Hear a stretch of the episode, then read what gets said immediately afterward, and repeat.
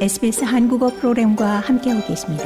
sbs.com.au/korean에서 더욱 흥미로운 이야기들을 만나보세요.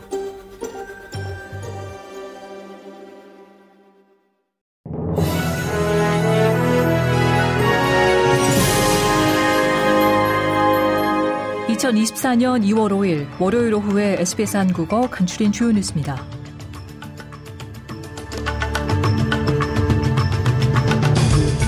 연방정부가 발표한 새로운 연비 기준을 뒷받침하는 모델을 공개할 것을 연방 야당이 요구하고 있습니다. 정부의 새로운 기준이 신차 가격을 올릴 수 있다는 주장입니다.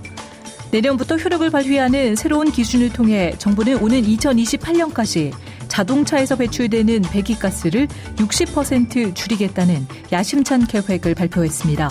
이 규정은 1970년대 미국에서 도입된 규정과 같은 선상이 있으며 자동차 제조업체들이 연비 예산을 준수하고 휘발유를 많이 쓰는 차와 탄소가스 저배출 또는 무배출 차량의 균형을 맞추도록 강제합니다. 만약 이를 따르지 않는다면 벌금이 부과됩니다.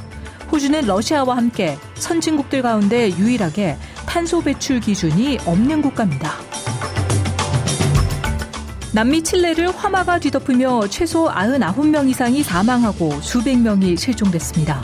이 칠레의 대표적인 휴양지 비냐 델마리의 해안 도시에서는 지역 전체가 산불에 타들어갔습니다.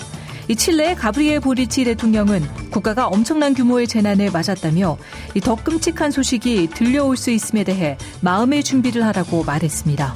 이 칠레 정부는 소방 헬리콥터가 90개가 넘는 산불과 싸우는 동안 주민들에게 밤 9시를 기해 야간 통행 금지 명령을 내리고 군대를 동원했습니다. 고국에서는 북한과 러시아가 급속도로 밀착하는 가운데 러시아 외교부 차관이 한국을 찾아 한러 북핵 수석 대표 협의를 가졌습니다. 양측은 북핵 문제에 대한 소통을 이어가야 한다는데 공감하고 한러 관계가 더 악화되지 않도록 관리하겠다는 의지를 확인했습니다.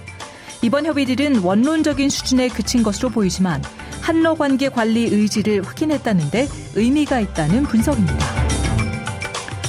호주의 팝 아이콘 카일리 미노그가 Padam Padam으로 세계에서 가장 권위 있는 음악 시상식인 그래미 시상식에서 최고의 팝댄스 부문에서 수상했습니다.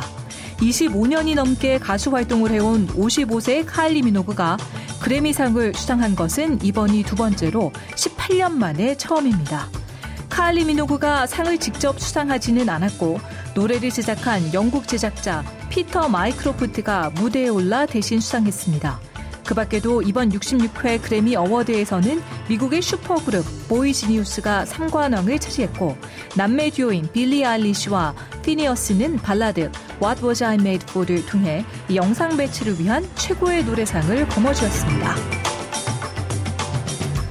국제축구연맹 FIFA가 2026년 북중미 월드컵 결승이 7월 19일 미국 뉴저지의 매트라이프 경기장에서 개최될 것이라고 온라인 생중계 방송으로 발표했습니다. 처음으로 48개 팀이 참가하게 될 북중미 월드컵은 미국, 캐나다, 멕시코가 공동으로 개최합니다. 캐나다 가수 드레이크와 미국의 인기 연예인 킴 카다시안이 출연한 해당 방송에서는 또한 개막식과 개막전이 멕시코의 아스테카 경기장에서 열릴 것이라고도 발표했습니다.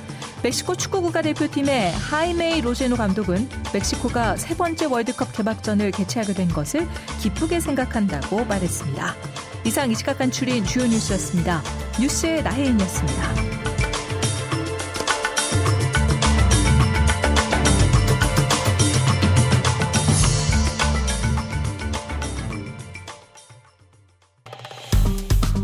좋아요, 공유, 댓글 SBS 한국어 프로그램의 페이스북을 팔로우해 주세요.